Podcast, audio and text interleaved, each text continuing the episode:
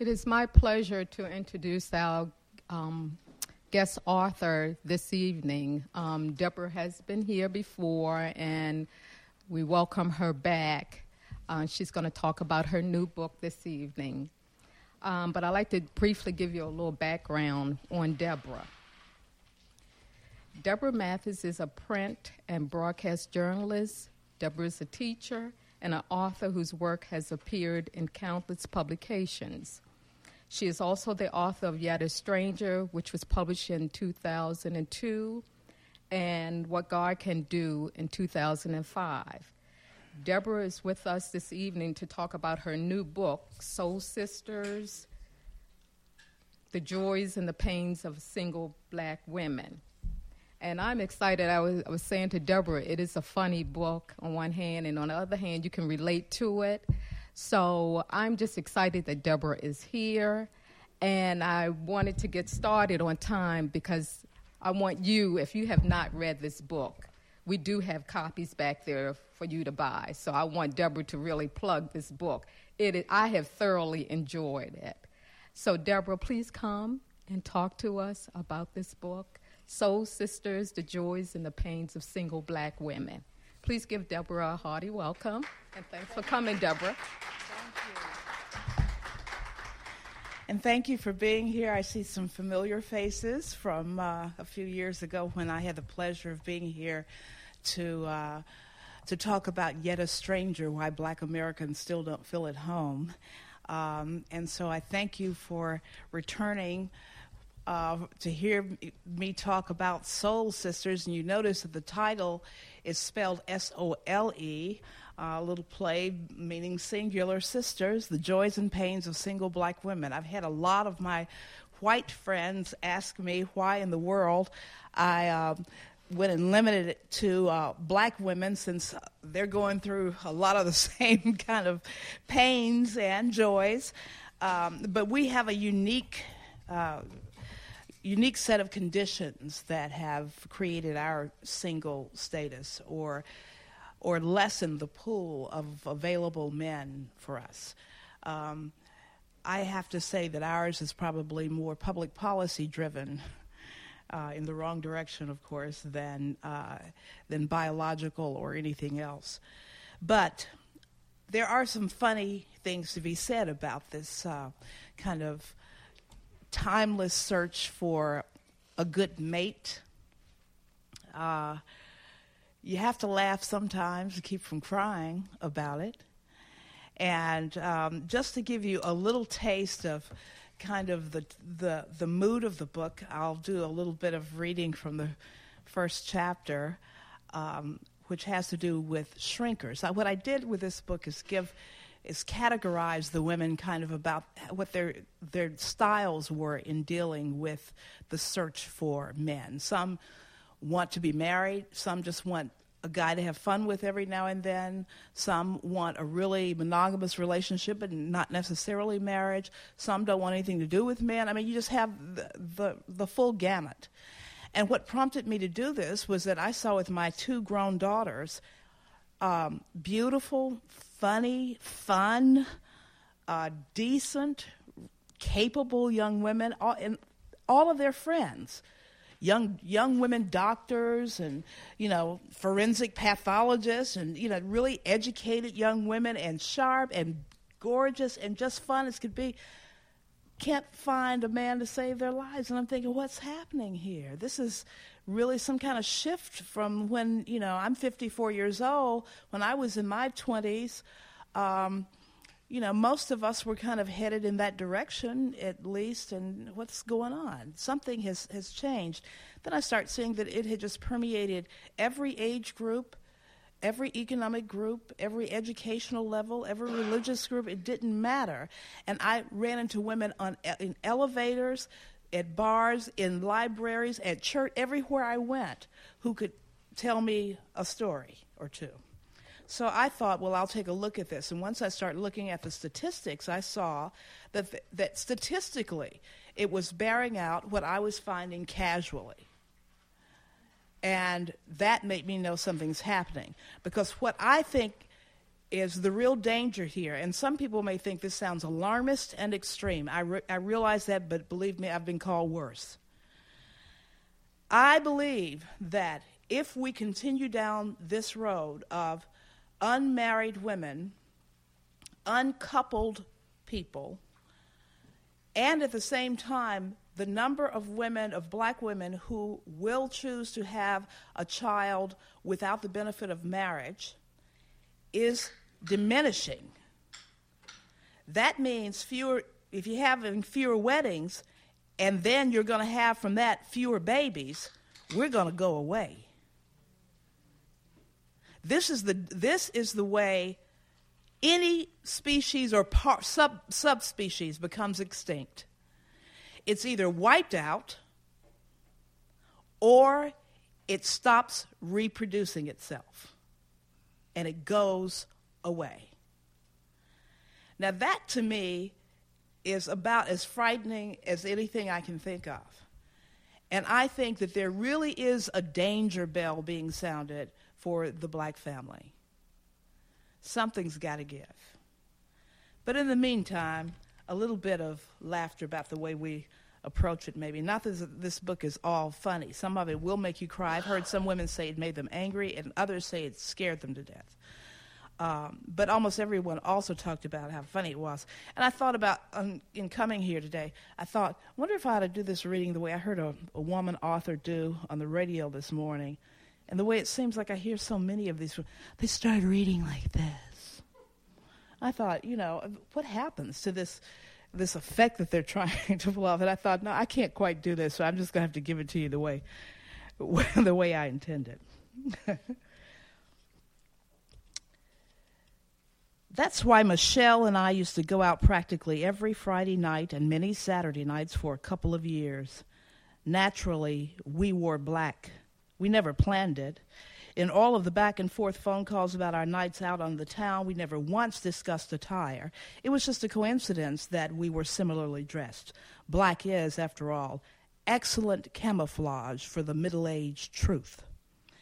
The young sweet things, the flat bellies, the veteran barflies, and the serious hoochies would have opted for something more daring than black pantsuits or skirts, but our purpose was not to call too much attention to ourselves because, well, because we wanted to be careful about what we were asking for. It had been ages since either of us had tested the nightlife as single women, and although we were accomplished mothers and career women, the club scene made us nervous, even in a club that catered to the over the hill crowd. The first time we went, we were delighted to find the place overflowing with revelers by the time we arrived just past 9 p.m. Many of them had been drinking and carousing since happy hour and had established positions and, and positions at the bar or the tables that ring the dance floor. I'm convinced that the reason we were asked to dance again and again that night, and the reason many men sent drinks to our table, was simply because we were fresh meat. Once we became familiar faces in the place, both the dance invitations and the drinks dried up. Nothing else accounts for this. We were still the same fun loving duo, dating ninjas dressed head to toe in black. To be honest with you, it was just as well that the men stopped catering to us because almost none of them had any potential, if you know what I mean. A lot were old enough to be our fathers, a few were young enough to be our sons, and a good many obviously had wives back at the house, and far, far too many of them couldn't participate in a decent conversation. There was also the batch of horny cats that tried to grope us on the dance floor or on a couple occasions flat out proposed a hitch in the sack.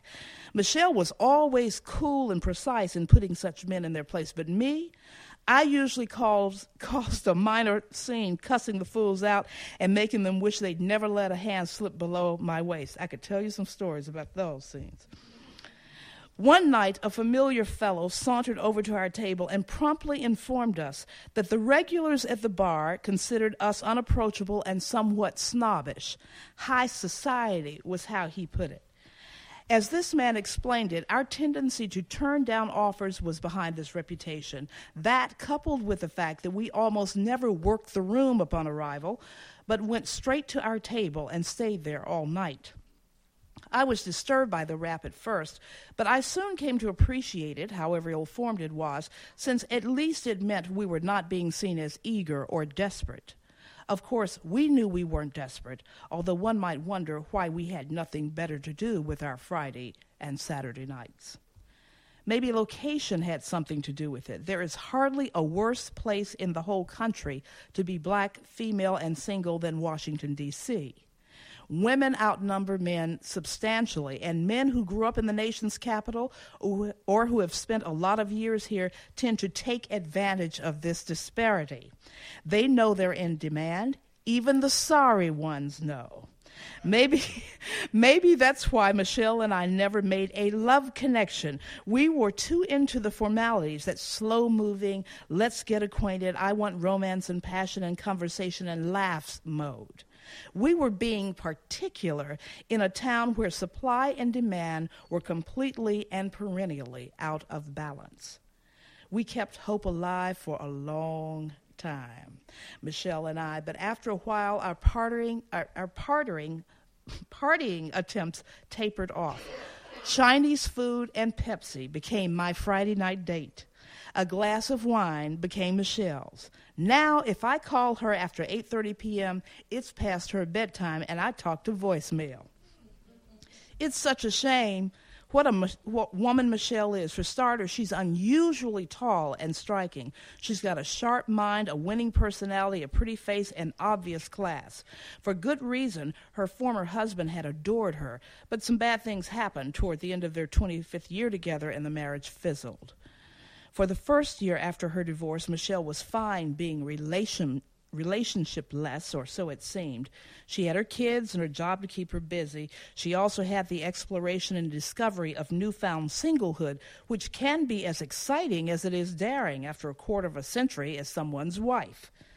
But I think our unattached states hit us both hard the night we went to a fancy formal benefit for a local Jack and Jill chapter. The group had rented a spacious country club ballroom for the event a fundraising dinner, auction, and dance, and organizers had outdone themselves, filling the place with magnificent flowers, exquisite food, great liquor, fantastic dance music, and thousands of tiny lights that made the room look like a twinkling night sky. About 200 people came. They were all coupled off husbands and wives, boyfriends and girlfriends. If there was a single man in the whole bunch, we didn't see him. Well, okay, there was this one guy. Let me put it this way you know how they say a tux can make any man look great? That's a lie. As couple after couple took to the dance floor, Michelle and I sat by ourselves at a table, playing with our food, swirling our drinks, staring at folk undulating to music we loved, and trying our best not to look wistful, lonely, or envious, which of course we were. On another occasion, Michelle invited me along on a trip to Nantucket, Massachusetts, that gorgeous sunny island getaway whose inhabitants are practically without exception rich. She was there for three days of dinners and parties related to her work as a lobbyist, and she'd secured a lovely hotel room near the bay. When I flew in a day after her, she was lazing in the tiny airport looking like relaxation incarnate. You're going to be sick, she said. Although I knew where she was going with this, I quizzically arched an eyebrow, urging her on. It's beautiful, exquisite, private, peaceful, and luxurious here, she said. The staff waits on you hand and foot. The food is good too. The booze is good. The parties are happening. And here we are, two homegirls with no men to have a good time with, I added. You got it, she said. And don't expect to find it here either, she cautioned.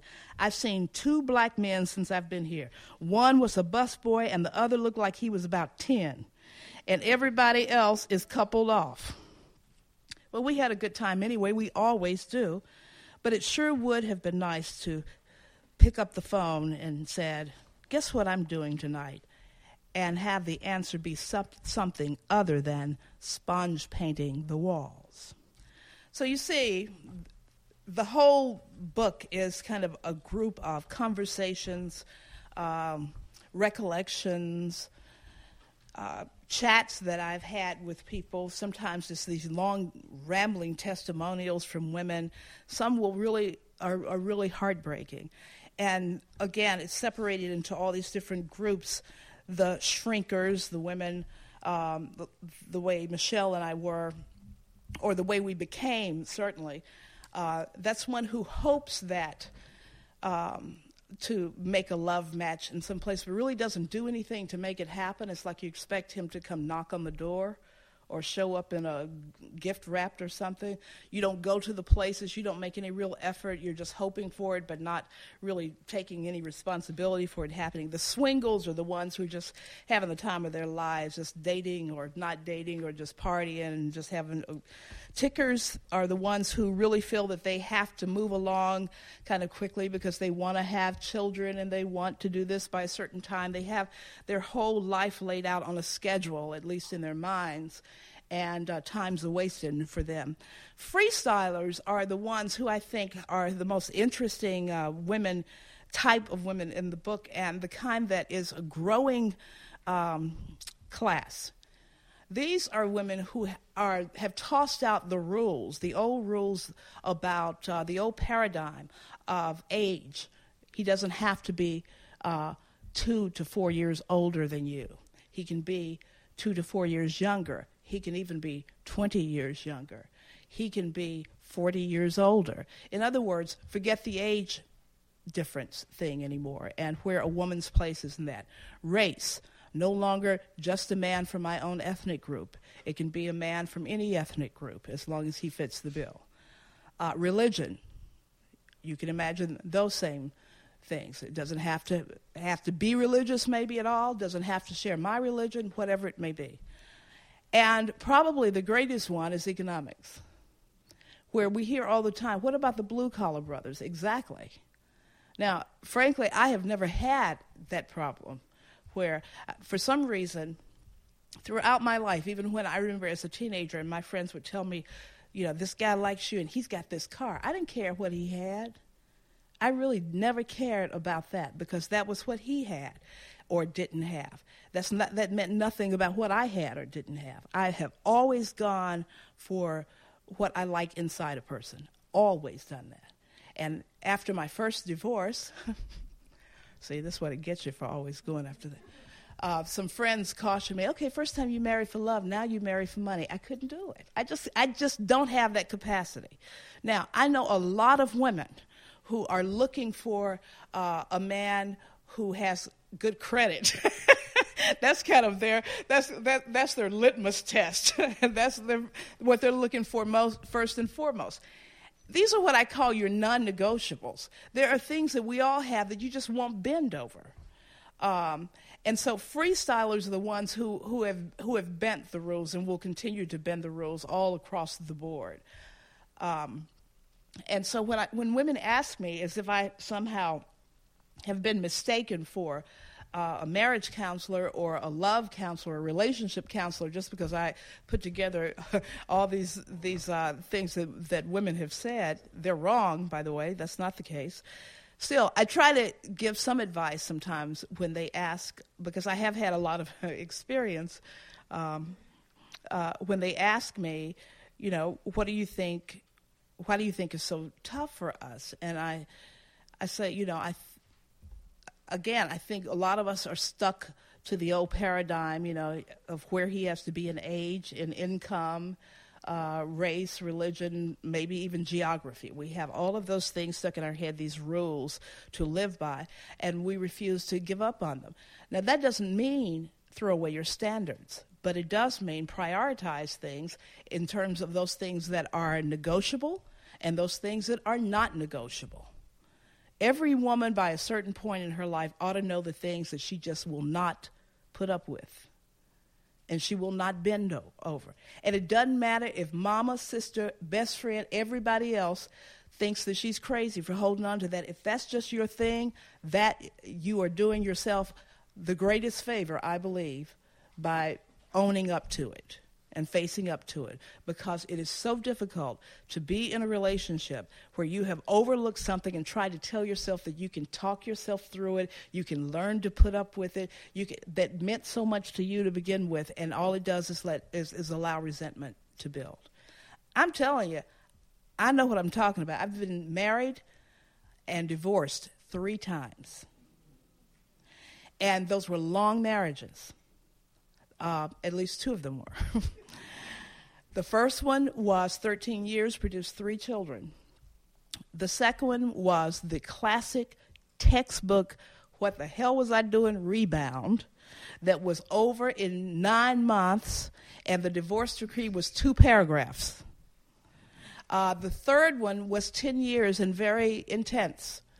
Um, and so I, I've spent a lot of time married and a lot of times in relation, a lot of time in relationships, and I have paid attention.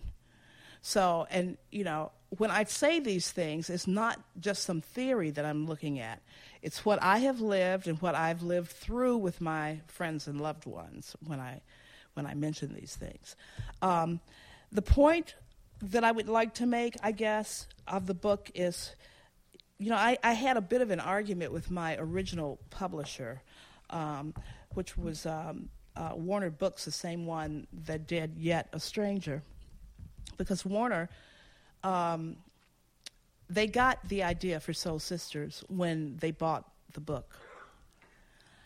But then that editor left and went to another house, publishing house, and I got another editor who, who also got the idea. And but by the time I turned in the manuscript, the final manuscript, she had left. All these women were getting great promotions at other publishing companies. She had left. And then I had this woman who didn't get this at all. And she was wondering if I could add all of this these answers in the book about how you do this and kind of like the rules, you know, like a black version of the rules. And I said, uh uh-uh. uh If you go back and you look at my uh, proposal, I said expressly, this will not be a how to book. I don't like how to books. I like to give people information and let them figure out how to for themselves. And and I said, and you have to realize that my community knows that there's not a one, two, three, four, five, six answer to everything either. It can't be reduced that simply. So we really kind of had a falling out, and I just I tried to appease her some by going to a wonderful a woman who's a, a sister who does relationship counseling professionally to get her advice about what these different types of women might do to um, to enhance their chances for finding satisfaction on the love front.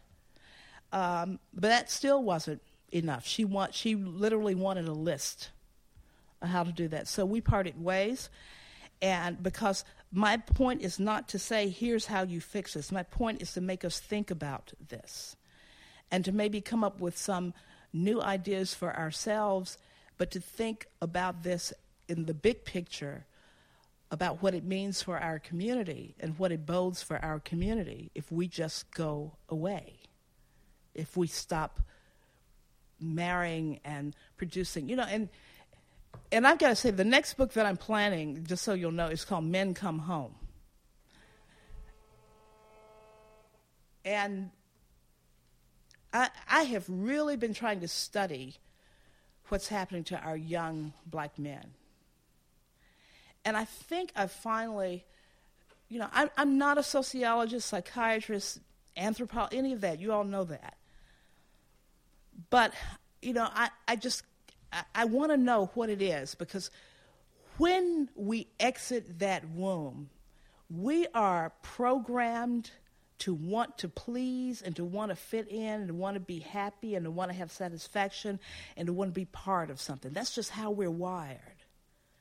Something along the way eventually just pulls that out. What is it? See, I, I just know that's not something coming from the inside out. There are forces from the outside that are conspiring and just just working that kid over to make him so angry and can shoot anything, can take anything, can lie through anything with seemingly without any sense of conscience or, or regret whatsoever. Something's making that happen from the outside. What is that thing? Why who who doesn't want to live? Who you know, who want or who wants to live looking over their shoulder all the time? What is this about? And I just see such anger. And everybody say, yeah, black men are angry. These, these boys are angry. They're angry. They're angry. What are they angry about? You know what they're angry about? Where is he? Where's daddy? Why doesn't he want, why did he want me?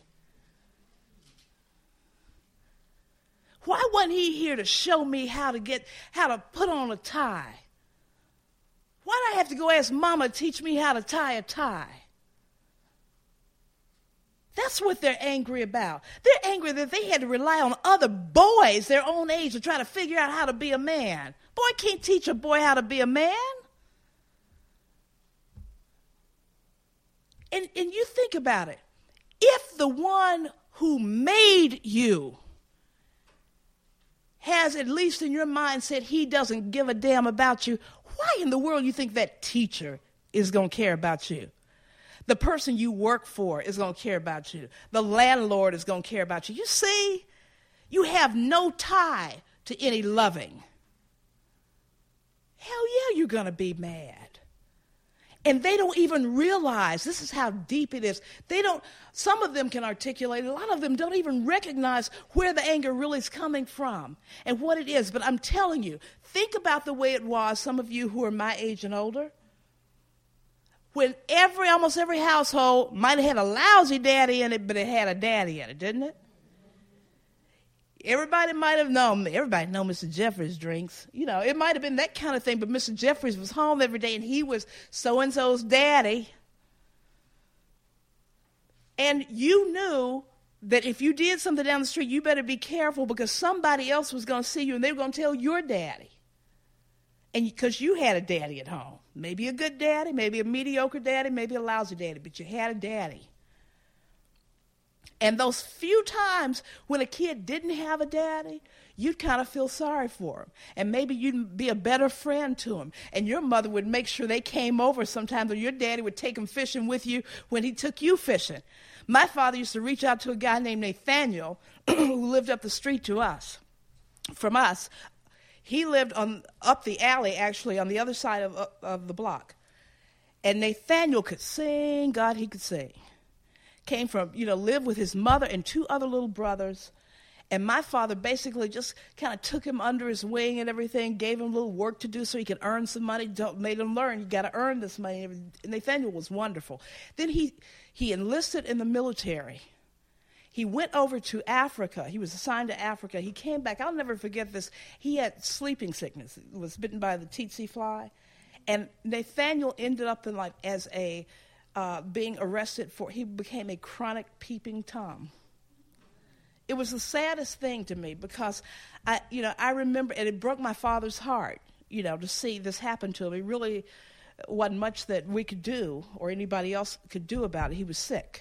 He he was sick.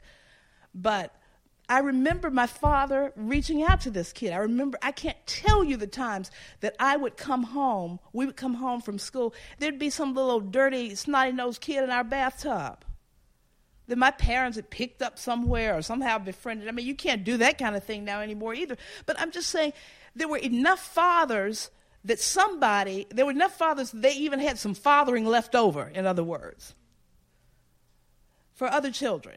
These kids are angry that nobody's there to love them, to teach them how to be a man. They got to try to figure it out for themselves. And nobody wants to tell them, yeah, you're strong enough. They feel like they have to prove it some other way all the time. And, and then the only club that lets them in because they hear no, no, no, no, no, get out all the time is a club that never says no. And they want you to prove how much of a man you are with some distorted, ridiculous idea of what the proof should be. We've, we've messed it up, y'all. We've messed it up. I want the men come home. And what, what I hope that that book will do will not only tell the men what they need to do, it will tell the women what we need to do to stop this sometimes war that goes on between us. And it will tell the whole society, including government, what it needs to do because this has been the result of a series of policy failures, one after the other. Everything from the um, uh, from black vote and poll taxes to separating um, to segregated armed services to, of course, the lynching and the black codes, to the welfare system the way it was first set up so that women who had a man in the house could not get the benefits, to the drug policy and the incarceration policies, and three strikes you're out. It has been one thing after another wrong. And so the society has the hugest part of this to play, as far as I'm concerned, in terms of it, it, failures. But so do we women, and so do the men. Because at some point, as I've always believed, yes, you are a victim.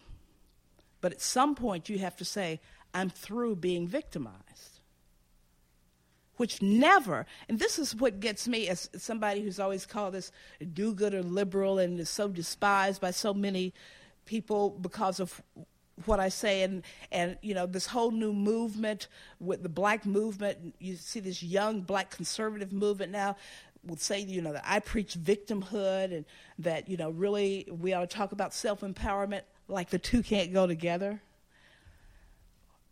But what I always try to say is this I use this example of a true story that, that I remember from years ago in the news. A man was out in the woods.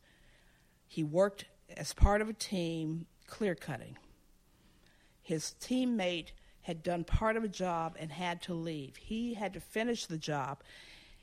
He kept cutting on the tree. The tree fell on his legs and pinned him under.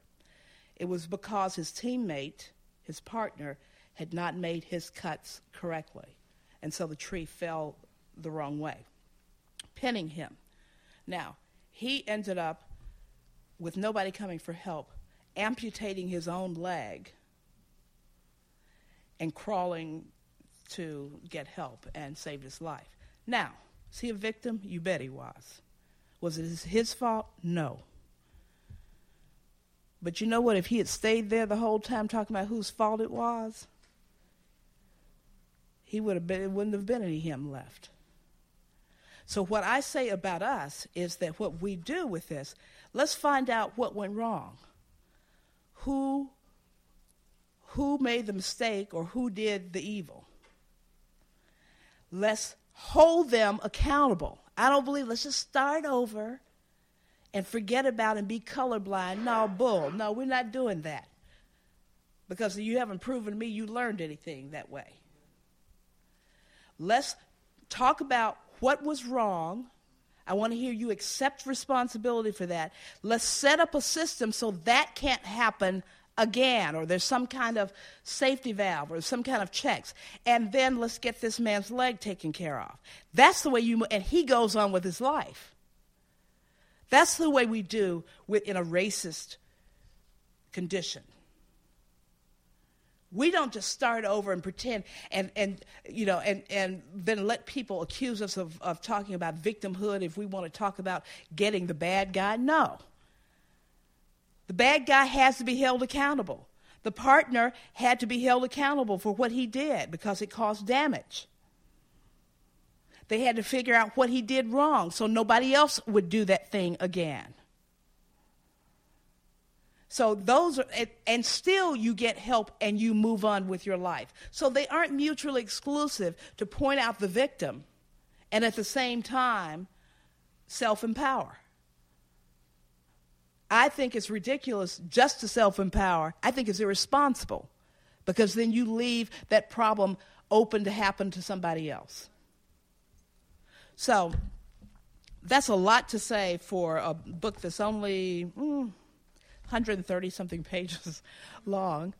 Um, but you know, my mind is churning all the time about these ways that I'm, I'm just fascinated about the things that we do and how we connect with each other, and how we fail to connect, and how we misunderstand and misread each other, and how we don't even try. That's the part that gets me. I I am in a fabulous relationship now that has taught me what, what it's really like to have somebody actually really listening to me.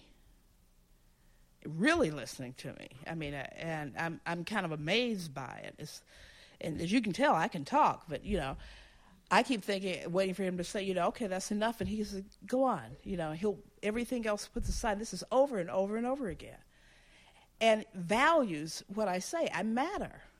It means something, and I keep hoping that my son will not have so much, you know, of that macho thing going for himself that he doesn't mind, you know, tell us what. No, man, wait, my lady is speaking. You know, that he doesn't mind letting anybody see him being tender with her. And where is the tenderness in our community we used to have? For one another. I'm not talk, just talking about, you know, I'm talking about platonically, neighborly, every the tenderness. Everything is so hard. So hard. And my son, who is a uh, something of a poet and lyricist, why, and I may have said this the last time I was here because it never leaves me. I think all the time about him talking about in one little rap he did, this line I remember where he's saying, Brother, smile at me. And he talks about how, you know, he can walk down the street now and see a group of strangers, and you got to, you know, put on your armor like this says, you know, you either have to don't make eye contact with them, or if you do, you have to say, you know, don't try anything. With a stranger. Where is the, hey man, how you doing? Where's the tenderness?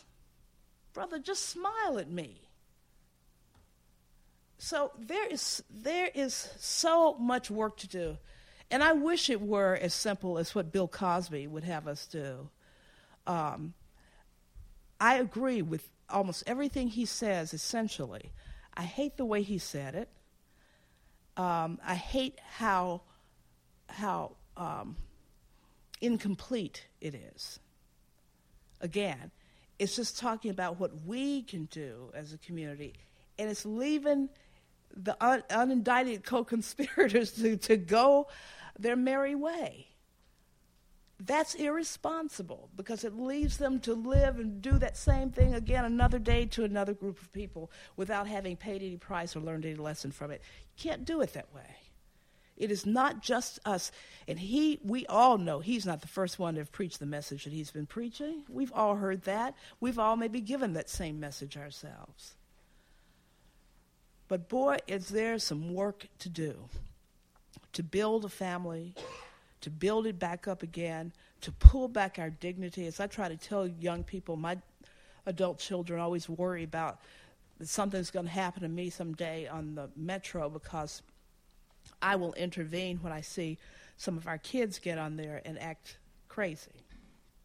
Whereas we used to say act a fool. Uh, you know, loud, profane, uh, running up and down. You know, no, and they know what they're doing. They know they're terrorizing everybody. They know that, and that's what they're getting off on. And I kind of, I kind of dig that in a way. I mean, I kind of know how that feels to try to say, okay, for this moment, I got some power, okay, and, and you're going to sit down and shut up. I understand that at the same token, but there are times when it has gotten really out of hand and very um, embarrassing and calling each other nigger all across the place, you know, that kind of thing. And I will speak up to them. And I will say, I always started out with sweetheart to try to let them know instead of, hey, boy, you know, sweetheart, I'm hoping that they'll get, I'm with you and I'm for you. And what I say is, get your dignity back. Usually makes them stop and think for a second. A lot of times they go, what? I say, get your dignity back. Well, it's kind of hard to argue with that. I don't say quit acting a fool, quit being. I just say get your dignity back. And so far, so good. Now, the time may come that somebody feels like he has to prove how big and bad he is to somebody. But I can't stop doing that. I feel like I have to do something. Because I'm old school enough that, you know, everybody's mama had a right. everybody's daddy had a right to tell us how to behave. And I'm hoping that that will help them sometime and and I've had some really wonderful responses sometimes from that from from kids who really pull it together real quick. Yes, ma'am, I'm sorry. You know, like they wanted to show me what good manners they actually had, and I really appreciated that. I said, "That's okay. I know how it feels sometimes, but you know, just keep your dignity." And it's just a nice moment, um, and I, I just wish we could just show more tenderness and take more chances that way.